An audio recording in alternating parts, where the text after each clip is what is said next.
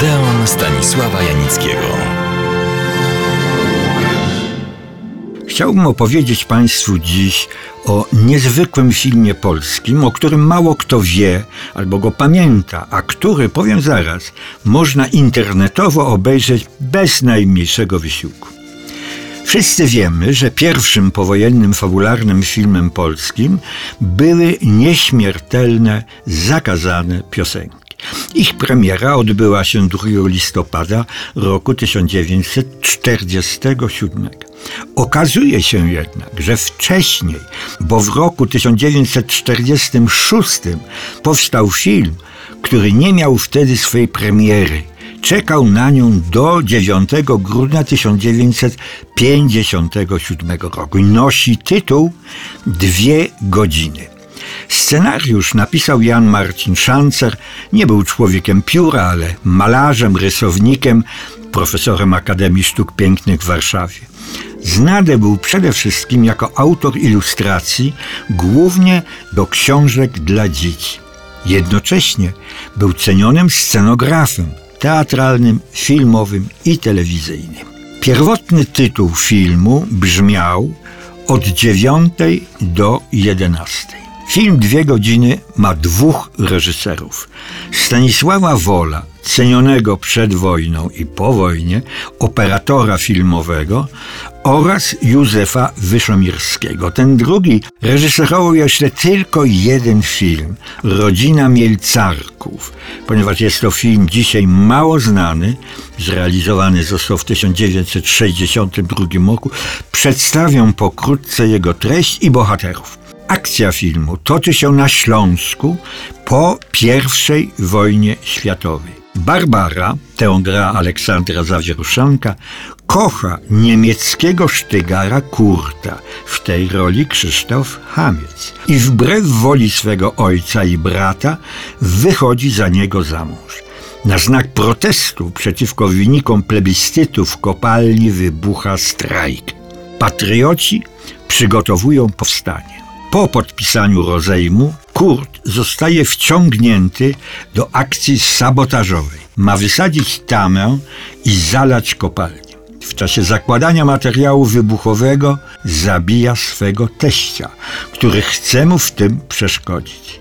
Sam zaś ginie z ręki Karola, brata Barbary. Przytoczyłem to streszczenie, bo Dwie godziny utrzymane są w podobnej atmosferze. Losy bohaterów, którzy spotykają się na dworcu, są jednak bardziej skomplikowane, ale splatają się ze sobą.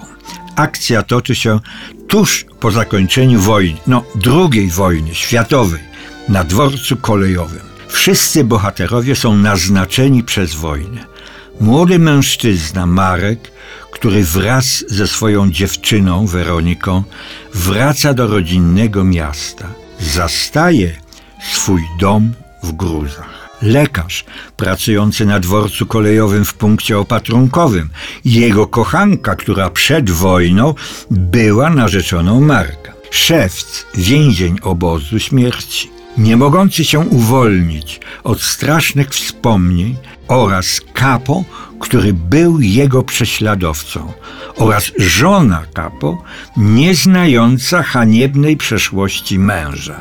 Wspominam ten film, bo grają w nim znakomici polscy aktorzy.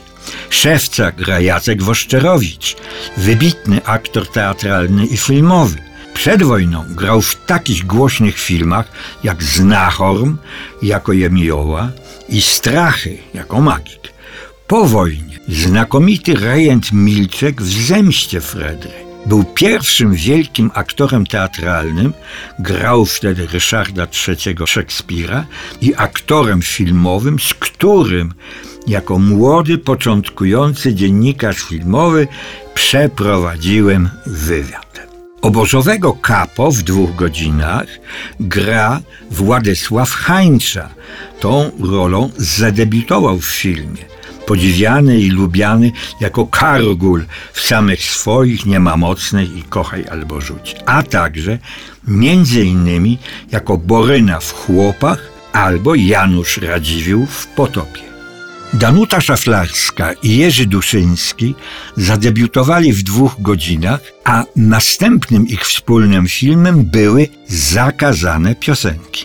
Teresę grała Hanka Skarżanka, wielcy przedwojenni aktorzy to Aleksander Zelwerowicz, debiutował w roku tysiąc dziewięćset dwunastym filmem Przesądy, a jego ostatnim były wyświetlane dopiero po zakończeniu wojny Czarne Diamenty.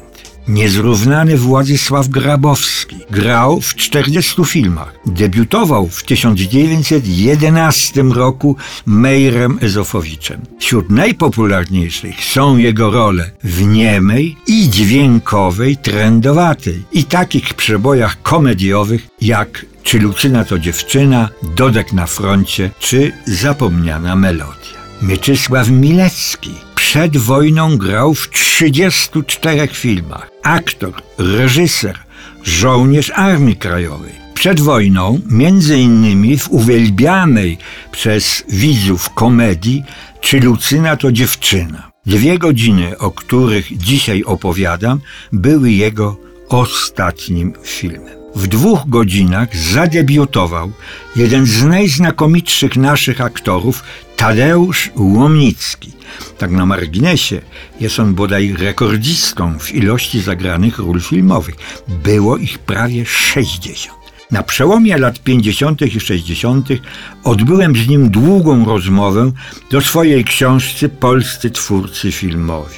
Przedstawię wkrótce bywalcom Odeonu fragmenty tej niezwykłej rozmowy. No, może nie tylko tej. A teraz już pożegnam się, zapraszając do następnego Odeonu.